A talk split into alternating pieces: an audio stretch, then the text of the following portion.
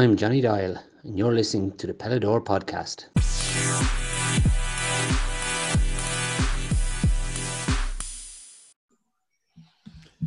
Welcome back to the Pelador podcast. Ross training with you this evening, and joining me as always is Mr. Michael Dunn. Come to start to me, Michal.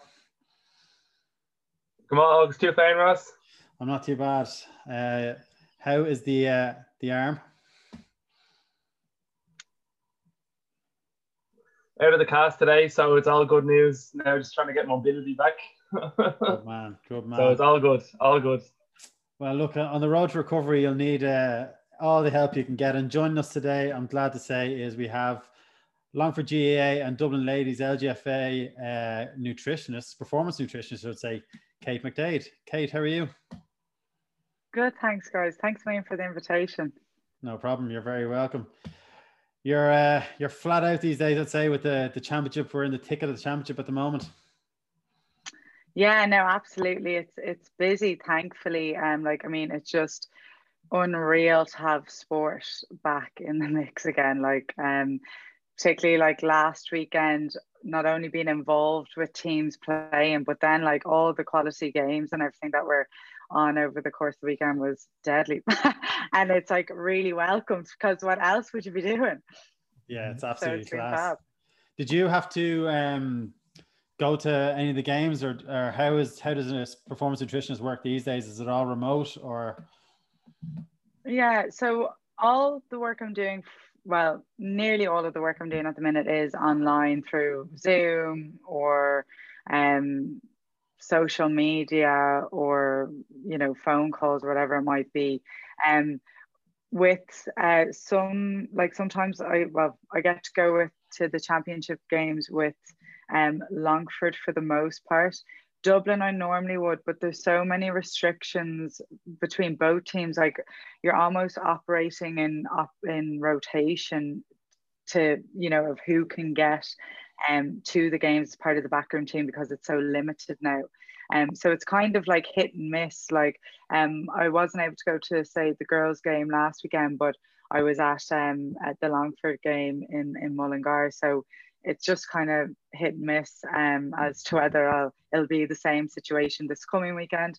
Um, but like, I mean, most of my work would be done away from game day anyway. Um, you know, you might be doing um, a few bits and bobs on game day, um, and particularly now with regulations, you're just trying to make sure that everyone, you know, has uh, their water bottles and, and everything and around that um all numbered and everything you know those kind of logistical stuff. Um but a lot of my work would be done away from from game day um as I said by online means now.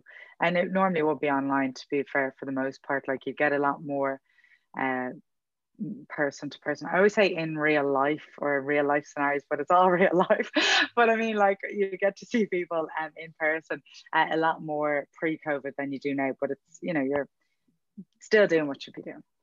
Yeah, exactly. Normally. Well, I suppose take us through. I suppose uh, we'll take Longford for example because you're obviously at that game at the weekend. Take us through a week with the with the squad or even an individual player. Is is there is there certain as a difference for a training week or a match week or bring us through Kate if you can. Yeah so i suppose the the thing with with teams is you're you're dealing with depending on how big the panel 30 odd uh, you know individuals um you know different positions um different backgrounds maybe you know starters non-starters. Um so it looks different you know, for most of them. Um, I suppose what you're looking to do is, um, as you mentioned there, you know, what what is on this week? What do we need the athlete prepped and primed for? So, um, a lot of you know the preparation I do with with the lads or or any of the teams I work with, you know, really starts from from the get go, from preseason onwards, and you're trying to drill in while the goals might change. So, you know, this season has been all over the shop, obviously, but um, you know, it might uh, earlier on be body composition changes that you might be looking for, but you're still looking to drill in um, positive habits amongst the athletes. So, you know, from a recovery perspective, you know, are they looking after their sleep? Um, you know you'd echo calls of, that the S&C might be giving from active recovery.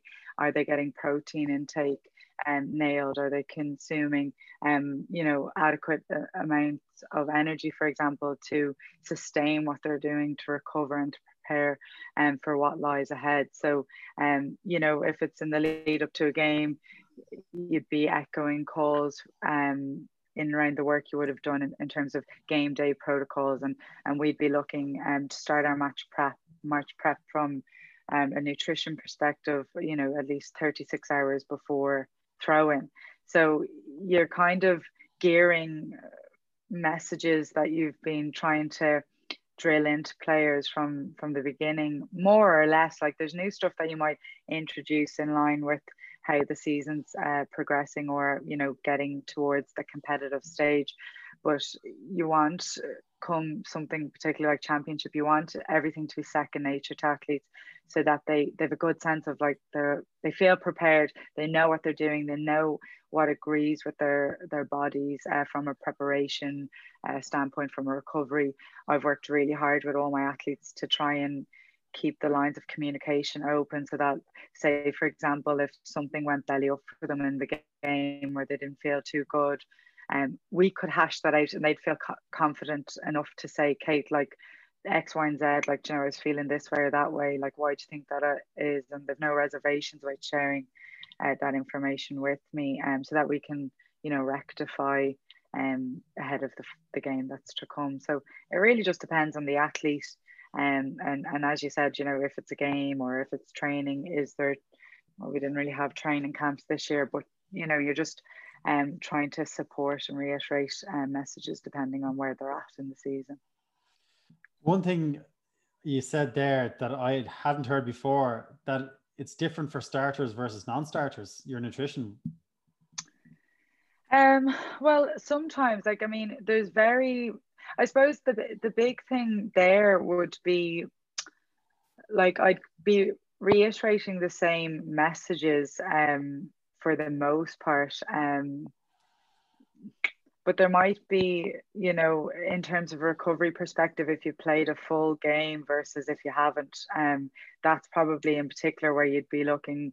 Um, there might be uh, key things um, that you want the starters to focus on or those who played more minutes. But, you know, for the most part, there's you try and keep it simple enough so that no one's getting lost. And then you're working with people as much as you can on a one to one basis, then to really sew in or tie in um, the nitty gritties of their specific situation.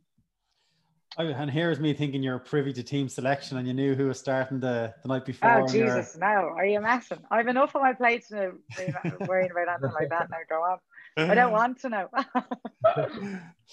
so I suppose take us back, Kate. Um, from from when you were young, did you play many sports? Was it Gaelic football you were always interested in, or basketball, or what was it like for a young Kate McDade? Yeah, so I we were always, I suppose, growing up, um, encouraged to participate in sport in some capacity. So in school, like primary school, you know, I would have tried, dabbled in um, football, camogie.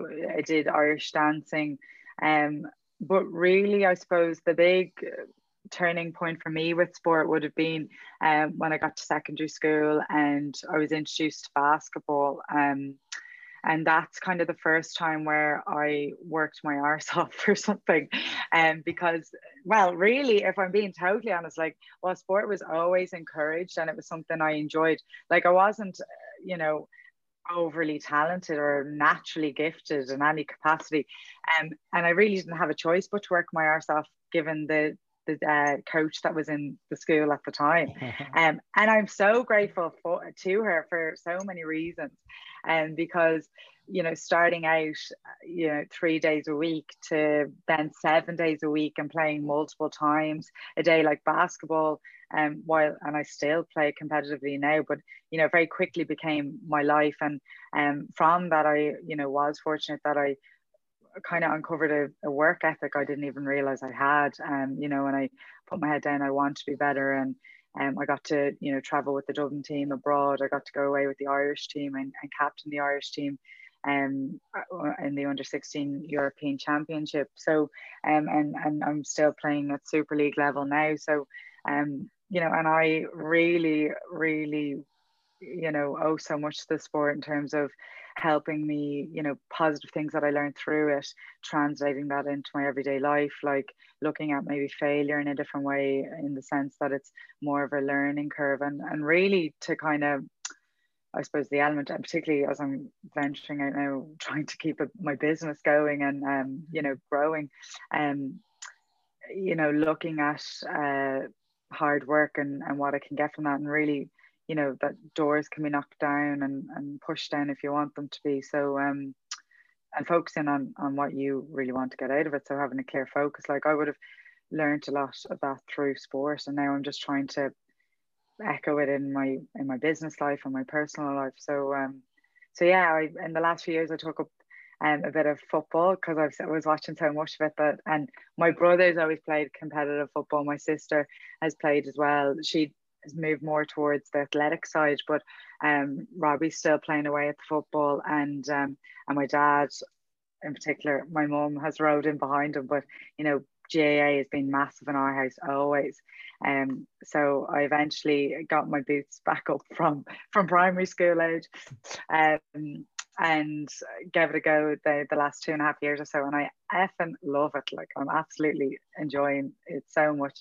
Um, and it works nicely because as my season ends with basketball, we um I get to go into basically the game stages of football and sure. Who doesn't just want to play matches? so tell us this, the big controversy. Your brother is captain in Ballyboden and you're playing with Crokes. How's that going down in the house? Oh, stop. And would you believe, while I said my sister's focused more on athletics, which she has, she still plays football and she's with John. Uh, so we're a disgrace. What is going on in that house? The McDades are all over the shop. Yeah, all over the shop. My parents actually were disgusted now. I didn't follow suit with Ballyboden, but you listen, I was there for a good time, not a long time. So I went to, to the club where I knew a few heads. Um, being the L one that I am, tugging out for the first time in freaking yonks. So, uh, so yeah, so I I went for the easy route. That's shocking. That's shocking. I know. I thought Donegal, parents, I thought Donegal parents would have rage about than that. uh, well, now my dad would have a few things to say, but sure, listen, he doesn't get the opportunity, so I'll leave it there.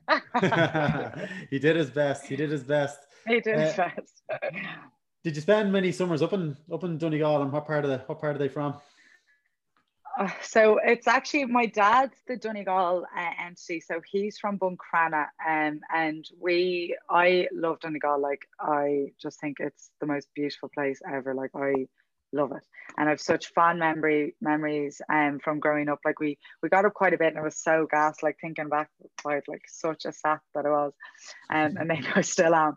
But I used to love the accent like and I my dad still has an accent. Like if you met my uh, if you met my dad you'd hear the twang. Like I don't really hear it anymore um, because it's just dad. But uh, everyone's like, Jesus, the thick accent on him.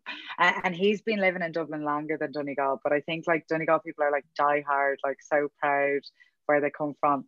Um, and I don't blame them because it's such a beautiful part and everyone's so lovely. But I used to come back after, you know, I might have been up there for the weekend and I'd come back with like, I, I know. And my mom be like, what? Why is this you? young one on? Yeah, exactly. Um, and it didn't even resemble the accent. So I was actually butchering it as I probably just testified to there, how bad my accent was. But I just loved it. And um, yeah, and I have very, very fond memories of Buncrana. Um, my auntie has a house in um, Dunfanaghy, which is just stunning too. Lovely, yeah. Um, so yeah, so uh, yeah, Donegal's been very good to me and, and continues to be. So yeah. Who you support, Dublin or Donegal?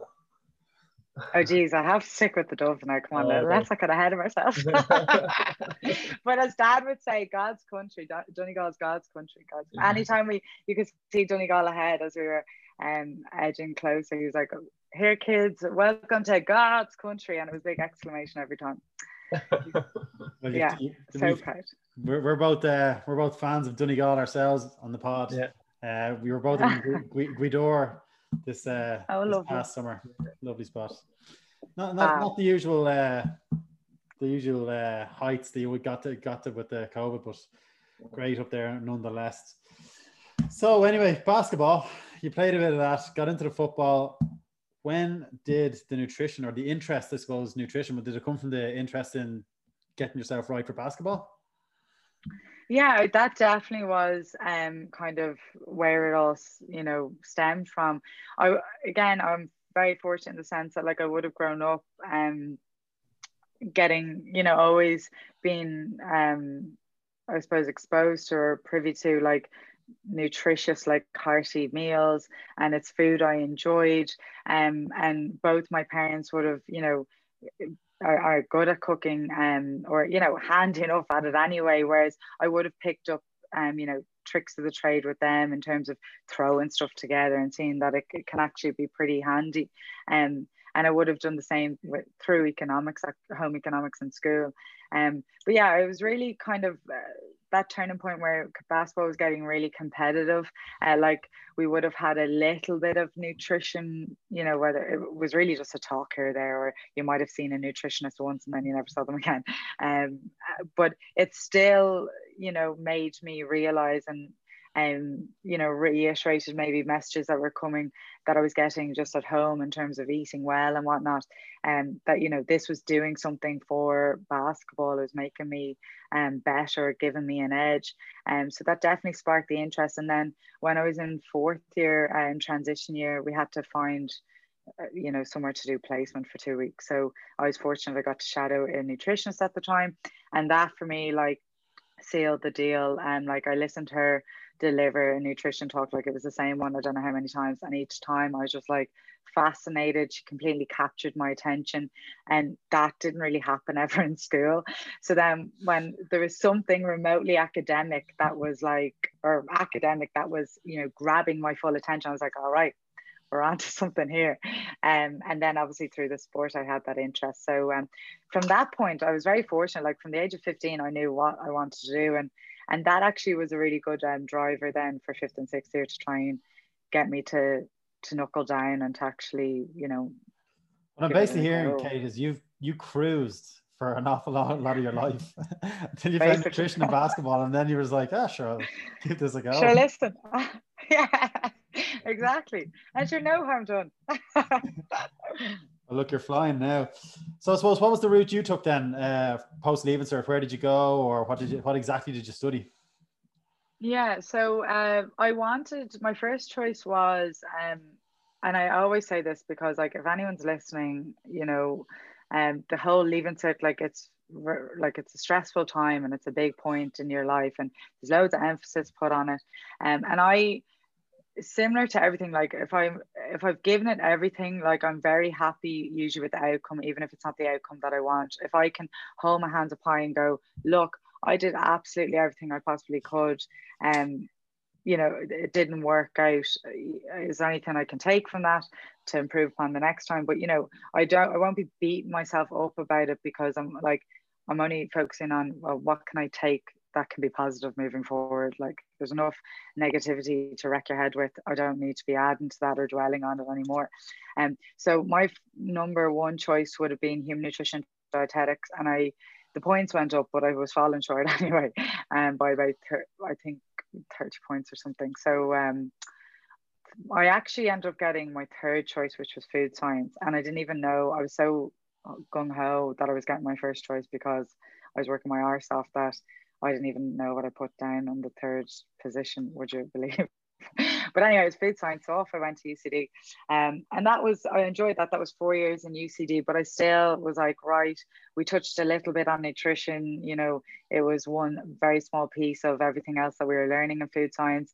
Um, and I absolutely, like, I, got a placement in third year and it was working in research and development and I actually really enjoyed that but it didn't give me that like person to person you know it wasn't really fulfilling what i wanted. I would i knew i wouldn't be happy in the lab the whole time we're pretty much there thereabouts. They also put me into sales because i love meeting people i love chatting um, and they they put me into sales because i was able to chat to basically the wall. Um so and i did enjoy that. I enjoyed meeting people but again sales definitely wouldn't be my jam now. I don't sure i just have a chat and then I forget that I'm supposed to be pushing something else forward. Um, but so I knew right, nutrition, absolutely, that's where I want to go. So I went and applied for a sport and exercise nutrition masters at Loughborough University, and I was accepted. So off I went after my undergrad to Loughborough University, and um, it was a year long masters. Um, and I really enjoyed that. And it was really good experience experience for me because I was in UCD for my undergrad, and um, so Loughborough meant I got I moved away, and you had that whole experience of of college, which was you know nice to kind of be really independent. Like I had jobs and everything growing up, but I suppose this was I was out on my own and um figuring everything out, like you know, fending for myself through and through. So that was really nice. Um, and, and enjoyable. And then I got actually an internship while I was over in the UK um, in a nutrition consultancy over there. Um, and again, reaffirmed that I was definitely on the right track to what I wanted to do. And, um, and that was a big eye opener working, you know, you learn what you learn in college, but then when you go into again real life, um, and try and apply that. It's two different things. Um, and I learned so much in my internship. Um, and then I progressed to senior health performance nutritionist within that consultancy. So I learned an awful lot there and then I came back and, and set up my own um, consultancy, Nutricate then. So um, it all kind of worked out quite nicely in the end, you know. And I suppose going back to the leaving cert scenario, it's like you will get there. You know, if you want something, you'll get there. So there's no doubt. if it doesn't work out as you originally planned, like if it had worked out how I had planned, would I be sitting here talking to you guys? Like, you know, where would I be? I don't know. Um, so yeah, no stress. the motto. Um, I, I try and live by as much as I can. Just for those who don't know, people a lot of people know UCD, but give them an idea of how high performing Loughborough University is oh my god, it's perspective. Right. It's incredible. Yeah, it's really like I remember. Um, so you have sorry, like um, it's like the, the hub for a lot of the um English um squads. UK setups. and all yeah, yeah, exactly. So you've got like I remember the World Cup. Um, was it was it the world was it the Rugby World Cup was on at the time? Um, in the UK. Am I what year? What year were you there? And I'll tell you. oh, no, no. 2014. Yeah, 2015. The World Cup was over there. Yeah. Try, yeah 2014 2015 so because i remember because i was like there was international teams um like one of the camps um and i can't think of the teams or i just remember seeing them train and i was like holy god they are mahusov and they were lifting crazy um stuff. But you know they had one of the camps were at loughborough university because the facilities and everything are just mm. out of this world. Like I remember, um, I at the time was uh, really, you know, kind of getting into weights and everything. It was a really big, um, I suppose, point of enjoyment for me at the time. Um, uh, so going into the gym, I remember where I was just like mind blown. Like it's just high performance through and through. Um, and then you've got all these like um, amazing athletes just like wandering around campus like it's nobody's like it's no big deal. Um, so yeah, it's it's really really slick. Like the outdoor facilities to the indoor, um, you know, from the pool to the gym to everything is just class. Obviously, yeah, Kate. Social media, especially these days, is a real saturated market with loads of like different nutritionists on it. Do you find it very difficult to get your message across and the correct message across to people on it? Uh, yeah, it can be tricky. Like, I mean, um, social media, like, yeah, this area in particularly in particular is is quite saturated. So, like, there's definitely things that I've you know picked up on over the years in terms of trying to get my content out to a wider network and I try to be as active on it to try and propel my messages out as much as I can or to reach more people. Um, but it definitely is is is difficult. Like I mean, um, I've tried to extend my network um, in, in, within the industry with other practitioners who I really respect. Um, you know what they're doing and what they're about, and and you know even trying to um, link in with them in some way to if they're putting out something that you know resonates with me like i'm happy to share that because it's you know positive information getting out to people who you know need to see it. So um, it's definitely a bit of a minefield and i am by no means an expert in any capacity. So if i'm being totally honest like i'm trying my best to navigate through and and do the best i can on that front.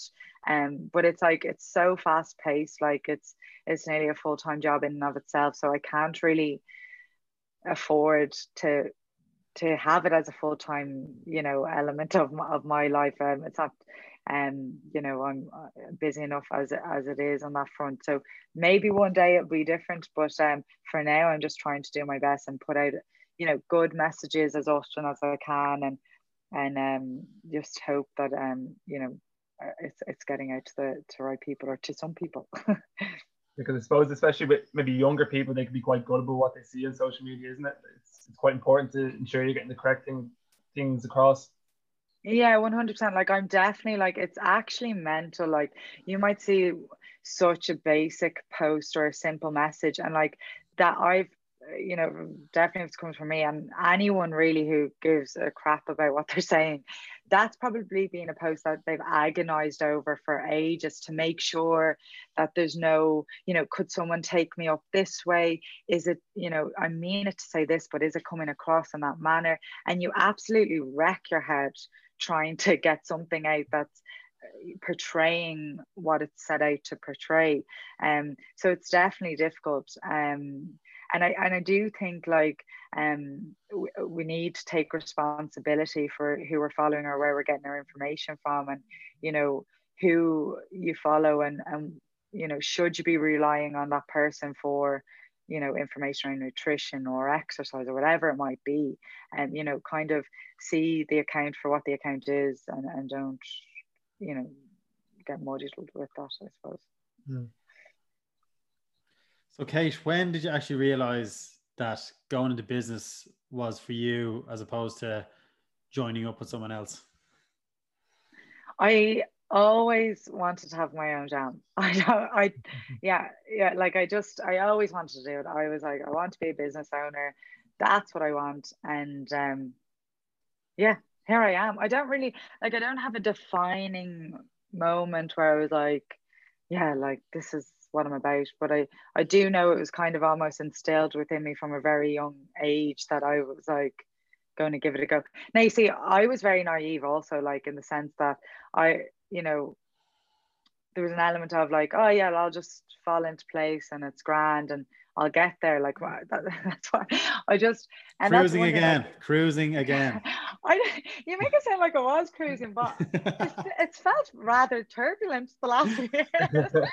and we're many years at this point now, but um, but yeah, like I just kind of was like, yeah, I don't know if it's naivety or what it is like I, am always i'm a very positive person i try to be as much as i possibly can you know to always look at the positive side and it's like be grand be grand be grand like keep pushing through you'll get there and yeah and then you obviously i said it i set up Nutricate in 2017 and like it's flipping hard like it's really hard and there's so many elements like because you know I'm still learning a lot as a practitioner, and that's something that will never stop. So I'm like trying my best to push the boat out there, and and you know, I suppose it's my competitive nature too. Like I want to be the best I can possibly be. Like I I don't really accept anything less, you know. But the standard I have in my own head and um, and and where I want to get to.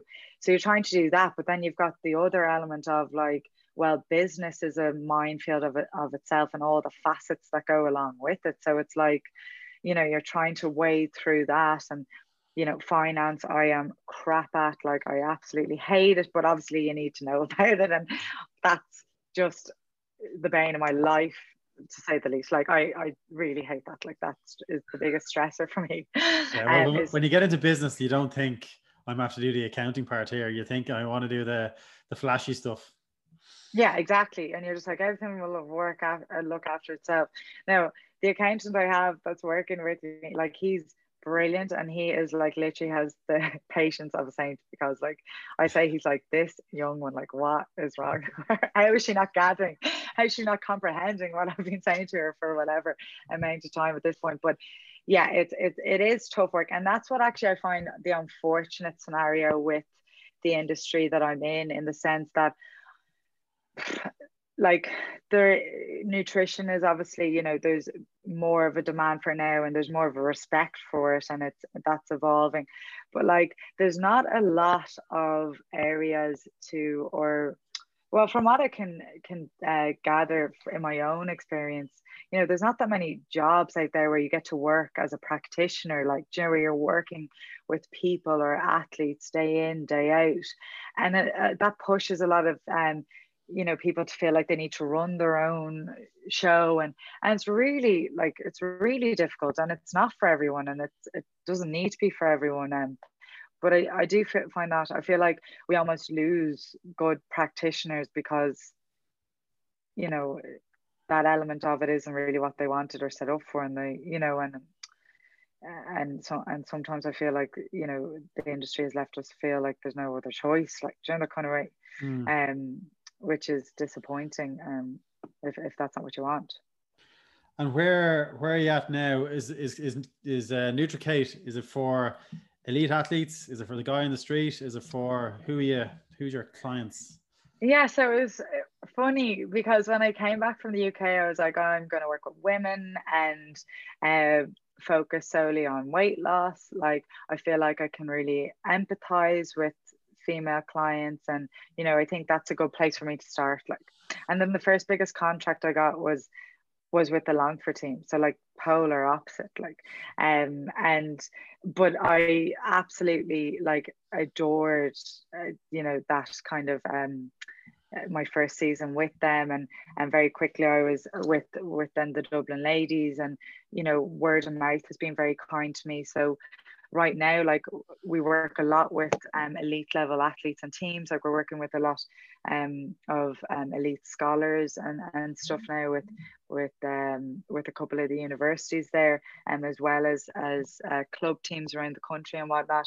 But then we've got a handful of um, you know, one-to-one clients that, you know, some are athletes and then others, uh, we've got, you know, plenty of weight loss or health-seeking individuals.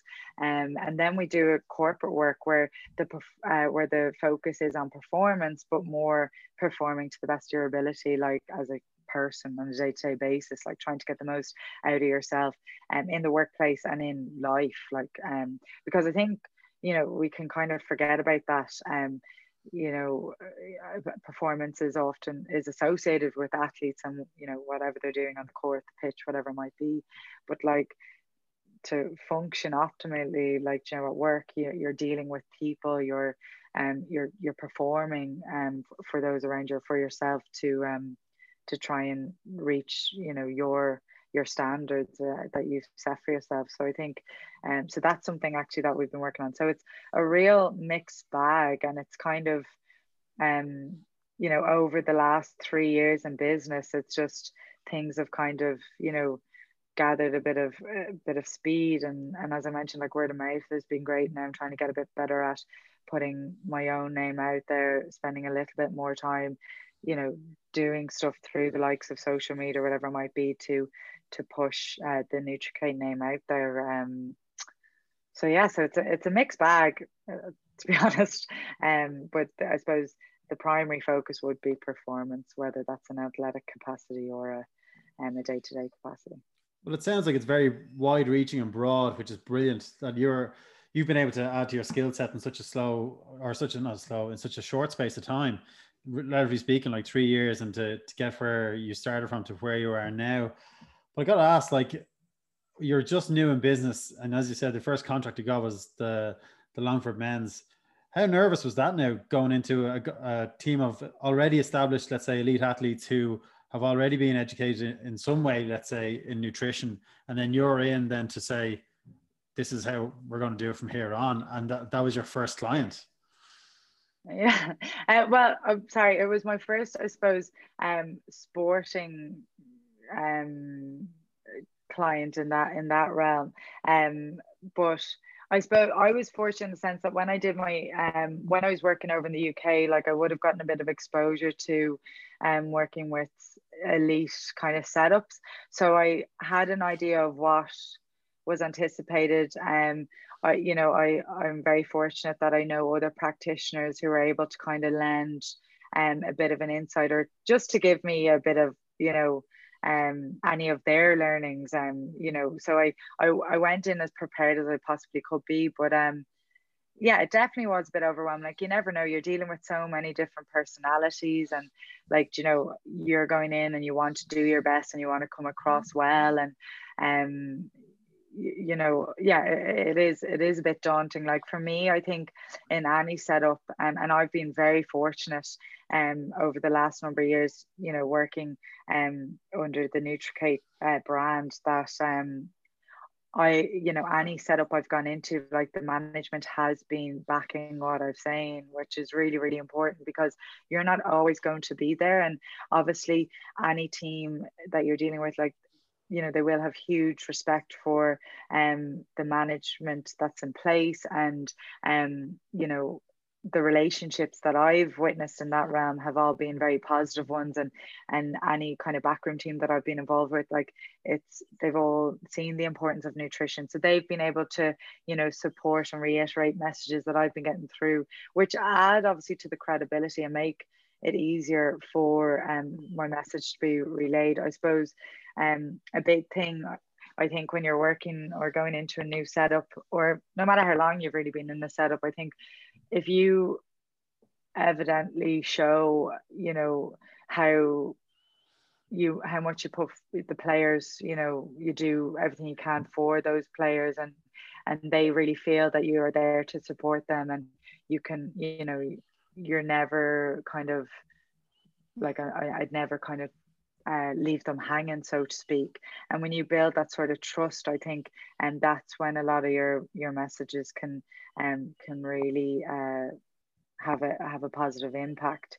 Um, so I think, um, yeah, like going in, having allowing time to get to know who you're working with i think is really important it's you don't always have that luxury um but it's kind of like having confidence in what you know and what you're about, getting an understanding of where the team are at, what they want out of it, getting feedback from the team. So seeing like, you know, where are you guys at now? Like, how can I support what you're doing and seeing what they need and listening like listening is massive like so um if, and if they feel like uh, they're being listened to and uh, your message is being supported with by others there like i mean it definitely makes your your life a bit easier but i do think um giving time um as well just to have a conversation with someone that might have nothing to do with um with nutrition is also invaluable because it's you know you're building that rapport. And and again I, I mentioned earlier on in this conversation that I would talk to the wall. Like I I'm really interested in people full stop. So um that to me was very easy and kind of natural. So it's not a huge effort um and it's something that I enjoy anyway. Um but it definitely I suppose uh, yeah it's it's daunting um uh, but you kind of have to back yourself and um, and I suppose if you, if you kind of um, try and keep the lines of communication open from the get go and um, and, and show that you're really there and you you care, I think that that definitely will stand too. Absolutely, big time. Trust is a big thing. And tell us this: where after sort of three, three probably short or long years, depending on how you how you uh, how you view it, where uh, where's NutriKate now? Um, so I not personally, by the way. Have, where's the business? yeah, yeah, yeah, yeah, yeah. Um, so um, the business, thankfully, it's growing. So um, I had I've gained, I suppose, my first full time employee um, this year, which was like a really daunting but exciting move. Um, and we've just kind of released an internship position. So again, the idea behind that would be after the internship's done, that provided all goes well, and uh, the the intern and and I suppose the the NutriKate team are happy, and that there would be a, a second full time um, position available. So um, so yeah, I suppose it's growing and it's um, been positive and there's been plenty of of learning curves but i suppose like for me particularly with covid like that was something that obviously no one could have envisaged um, and it's been a big spanner in the works to say the least like because i think it was challenging like on a personal level and um, with all that came with it um, and then never mind kind of in the realm of business where i'm like figuring stuff out anyway.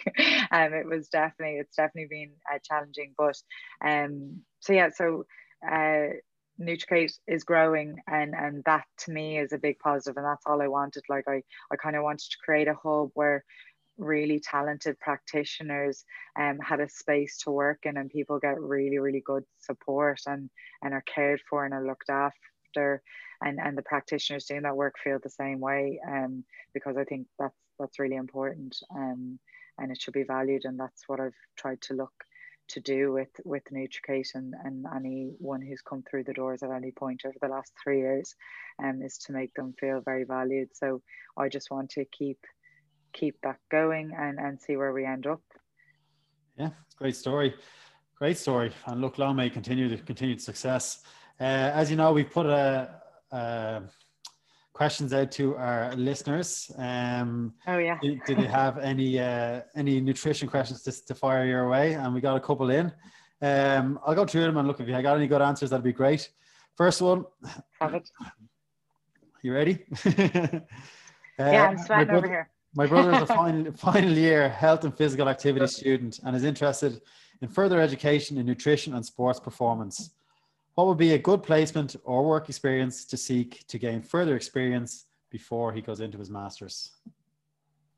Um, so that's a good question, um, and I'll try and shed some sort of light on it. But um, I think with that, in, like in that instance, knock down on anyone's door who you feel you know is doing what you want to do and see if they can let you in to shadow or um you know if there's an internship role available or a placement role or whatever it might be um i just make yourself known to people in the industry uh, who you respect or like what they're doing um, and see where it goes from there. You know the kind of way um and, and that and it's the same with you know teams or anything like that. Like don't be afraid to knock down the doors of people because uh, you know you will get a point you know someone who's like yeah i can take it on board or if it doesn't work now maybe in a few months time it will work so um so yeah put yourself out there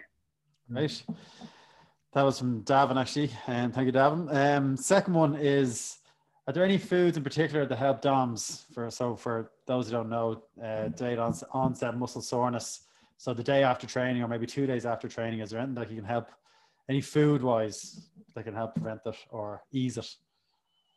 Yeah, um, so protein is probably the the um, top dog here. Um, so making sure that you consume um, a decent amount of protein after your training sessions, and really protein should be um, you know a, a, a, building block of, of each of your main meals and probably another snack throughout the day. And that should help with the recovery uh, process, um, which in turn should help with your, your muscle soreness. It won't negate it entirely, but it should help.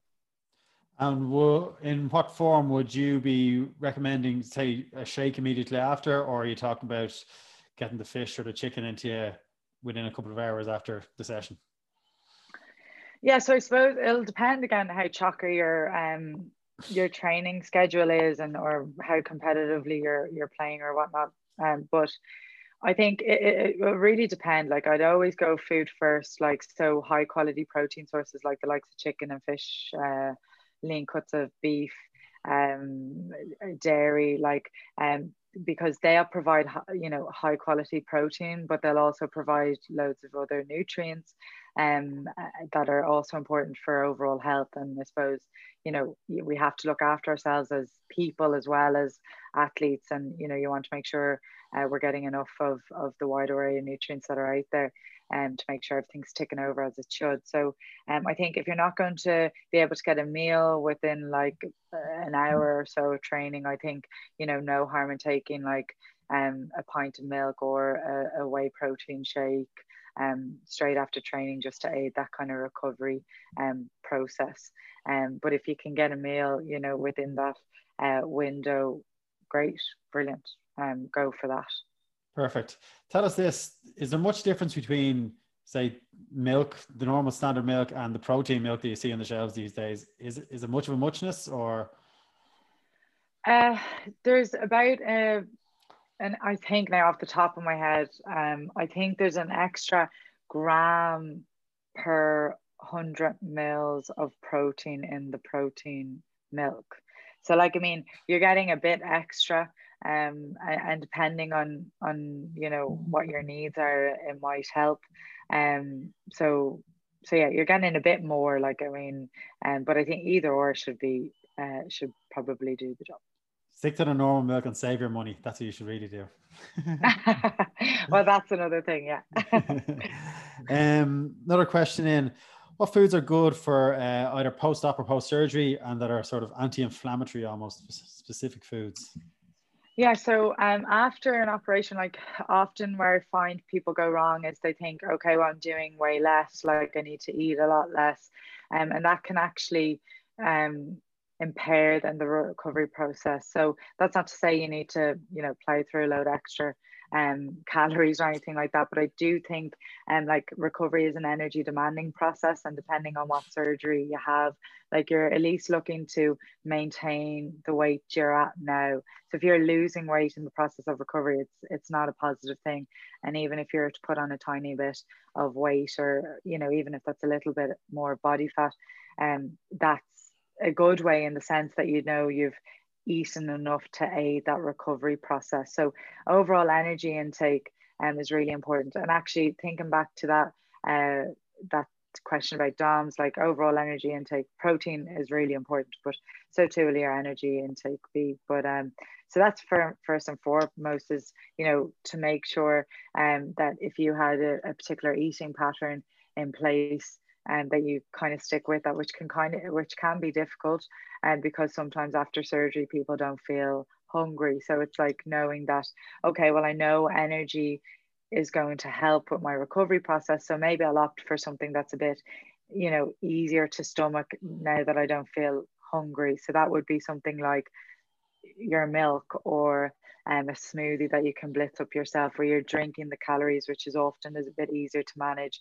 versus sitting down to a meal. Um, so that would be that. Like oily fish is a great one for the omega-3s and their anti-inflammatory uh, properties. So if you don't eat um you know three plus portions of oily fish a week potentially uh, an omega-3 supplement might be useful there.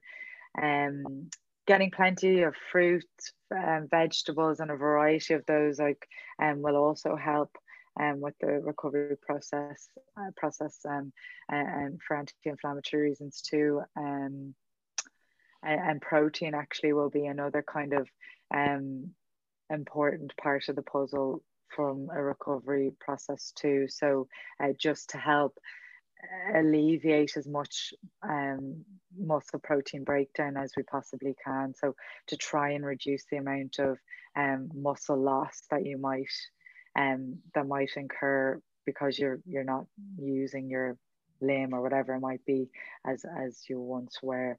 Um, so they would kind of be the main things. Like um, there's some from an anti-inflammatory perspective, like there's some um you know uh, evidence behind um, curcumin. So that's a bioactive ingredient of turmeric. So that's something else that might be useful.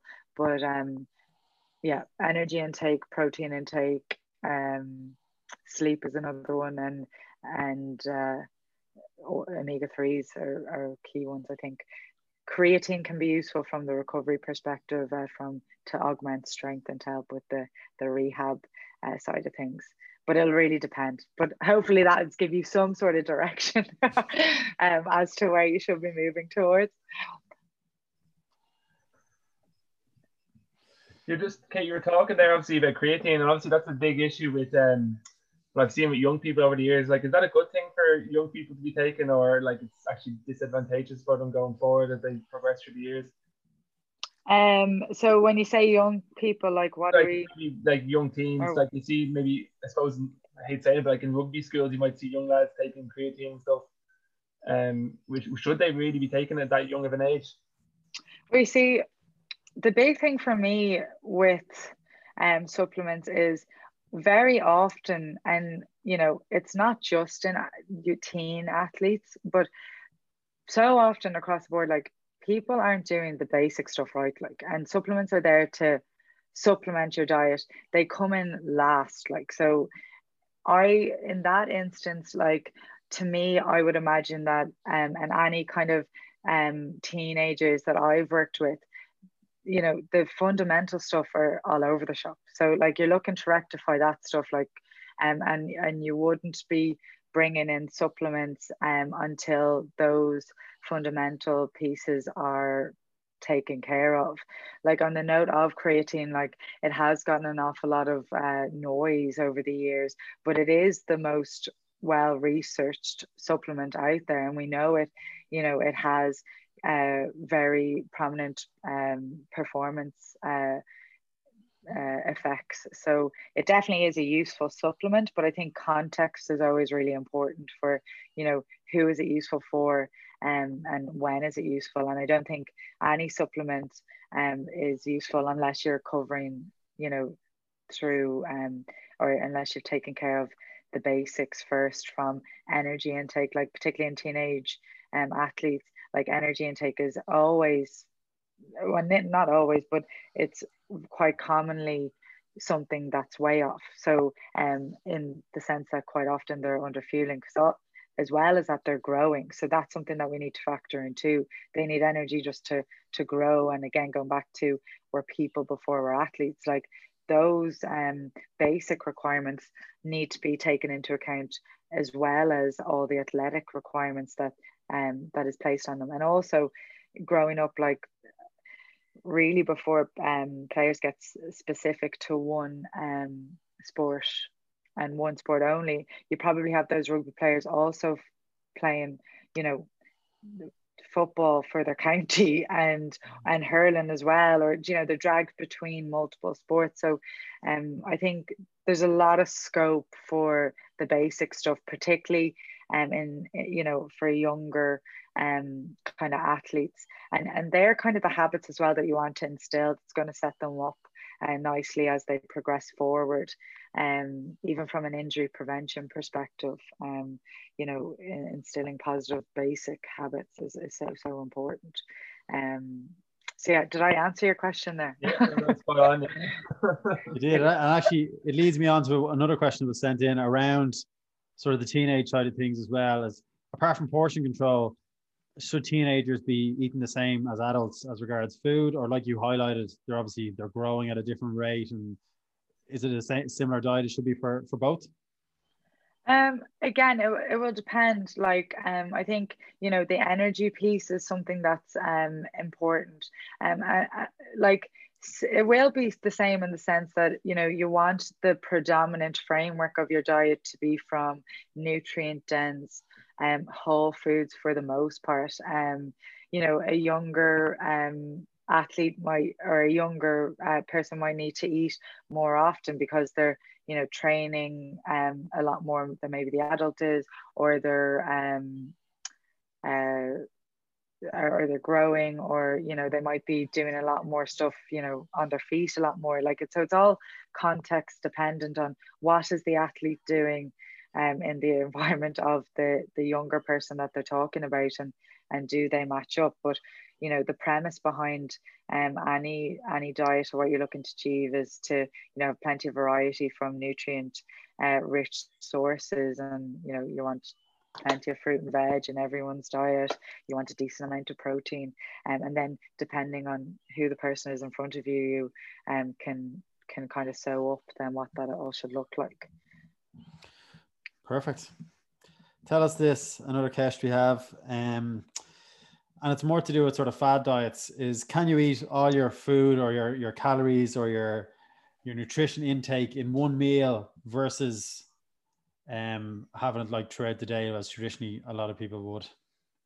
Is there a difference? Um, so I suppose, like, I mean, in terms of if you're looking at body composition or well weight loss in particular there's no difference. Like if you're in a calorie deficit um, and you want to eat all your calories in that one meal, like I remember when I was in the UK, like one case study uh, that my boss at the time had was that he's working with, um, I think it was a triathlete, and he wanted to shed some, some body fat, and he had all of his calories in one sitting.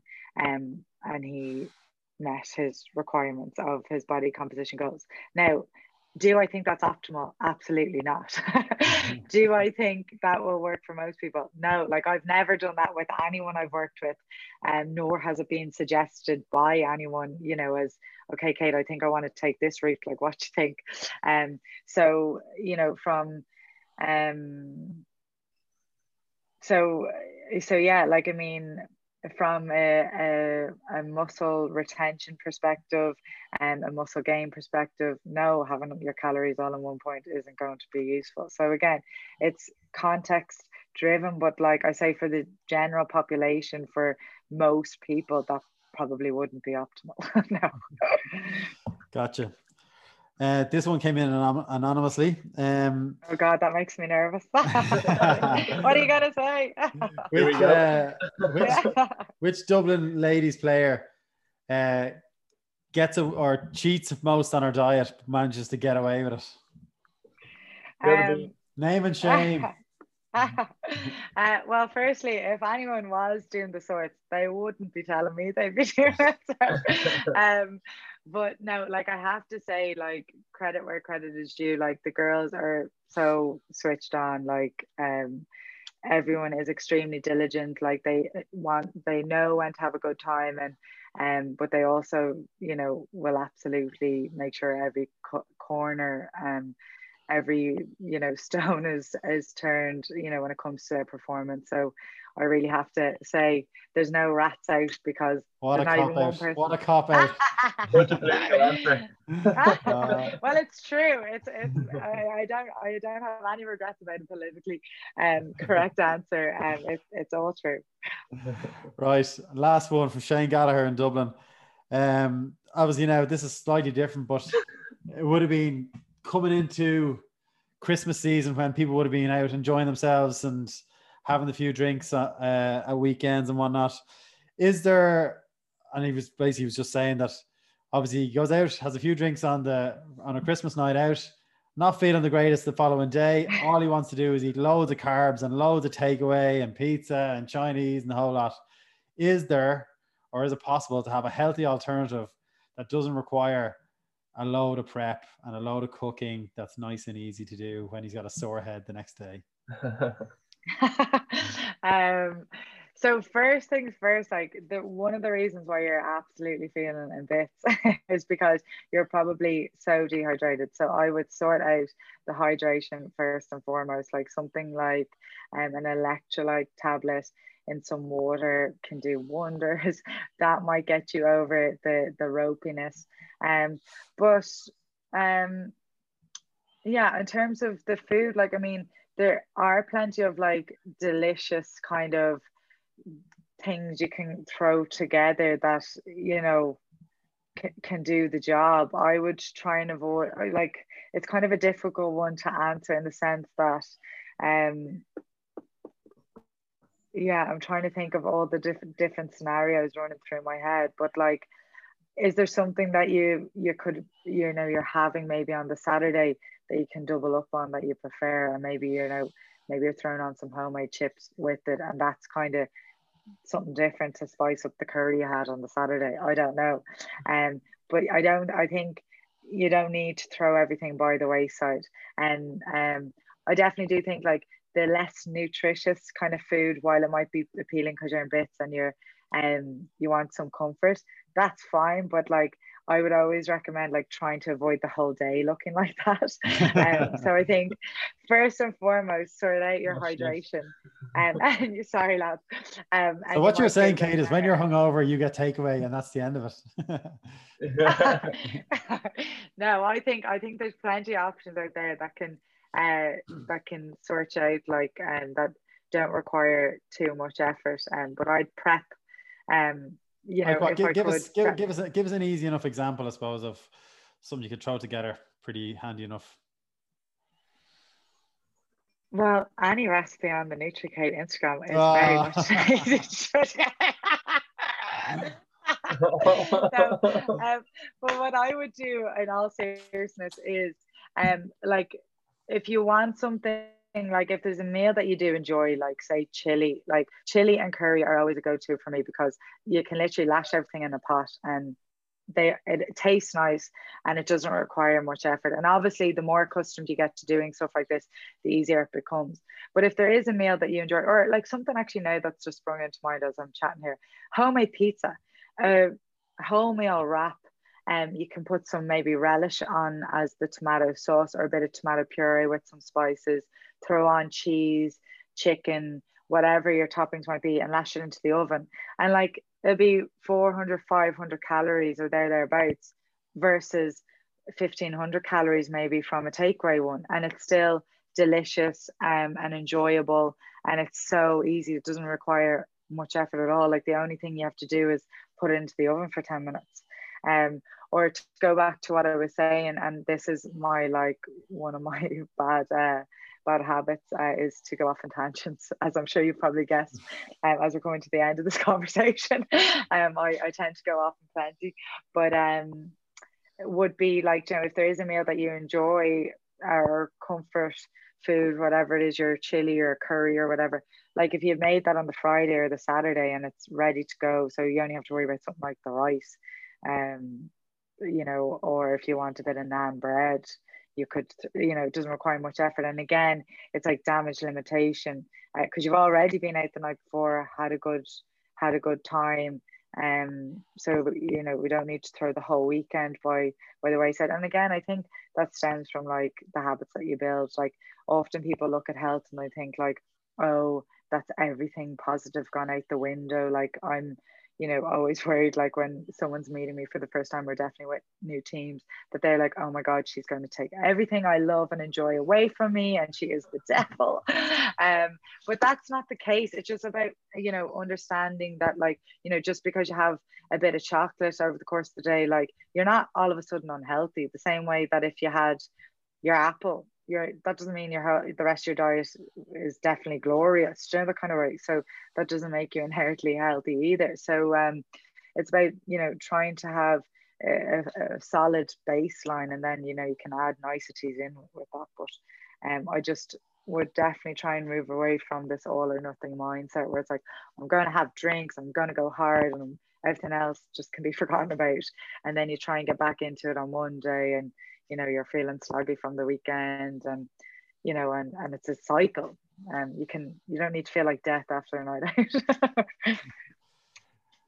Kate, yeah. you've been absolutely brilliant for your time. Kate McDade from NutriKate. Thanks very much. Thanks so much, Thank guys. You, Pleasure. Thank you. Yeah.